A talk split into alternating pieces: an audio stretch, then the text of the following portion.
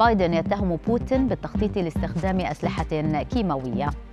عشرات الآلاف يطالبون بطرد عشيقة الرئيس الروسي ومصرية تلفظ أنفاسها بعد جلسة إنقاص للوزن. أبرز أخبار الساعات الأربع والعشرين الماضية في دقيقتين على العربية بودكاست. في اليوم السابع والعشرين للعملية العسكرية الروسية في الأراضي الأوكرانية قال الرئيس الأمريكي جو بايدن قال إن نظيره الروسي يفكر في استخدام أسلحة بيولوجية وكيميائية في الحرب على أوكرانيا فيما لم يستشهد بايدن بأدلة على ما قاله.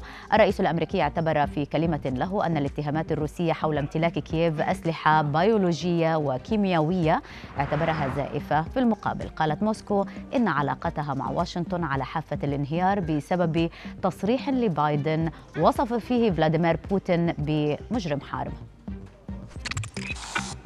وعلى خلفية الهجوم الروسي على أوكرانيا وقع أكثر من 60 ألف شخص على عريضة تطالب بترحيل إلينا كابيفا وهي عشيقة فلاديمير بوتين من حيث تقيم في سويسرا وهي بالمناسبة لاعبة جمباز سابقة العريضة التي كتبت باللغات الإنجليزية الفرنسية وأيضا الألمانية وصفت كابيفا بزوجة ديكتاتور واهم داعية إلى تجريدها مما حصلت عليه من ميداليات في الألعاب الدولية.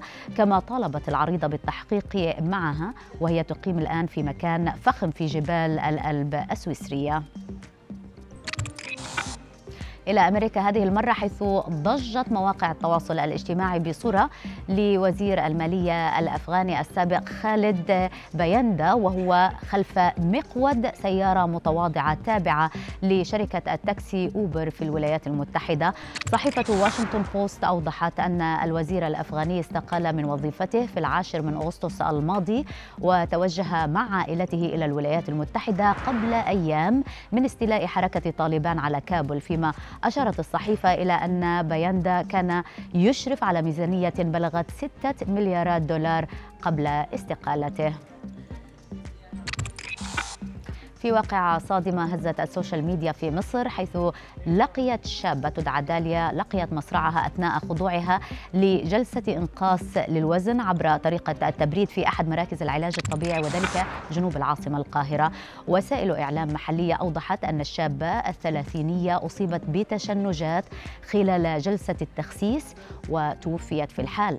فيما قررت النيابة العامة المصرية التحفظ على مركز العلاج ومباشرة التحقيقات بغية كشف ملابسات الواقعة كما طلبت تشريح جثة السيدة وإعداد تقرير بحالتها لتبيان سبب الوفاة.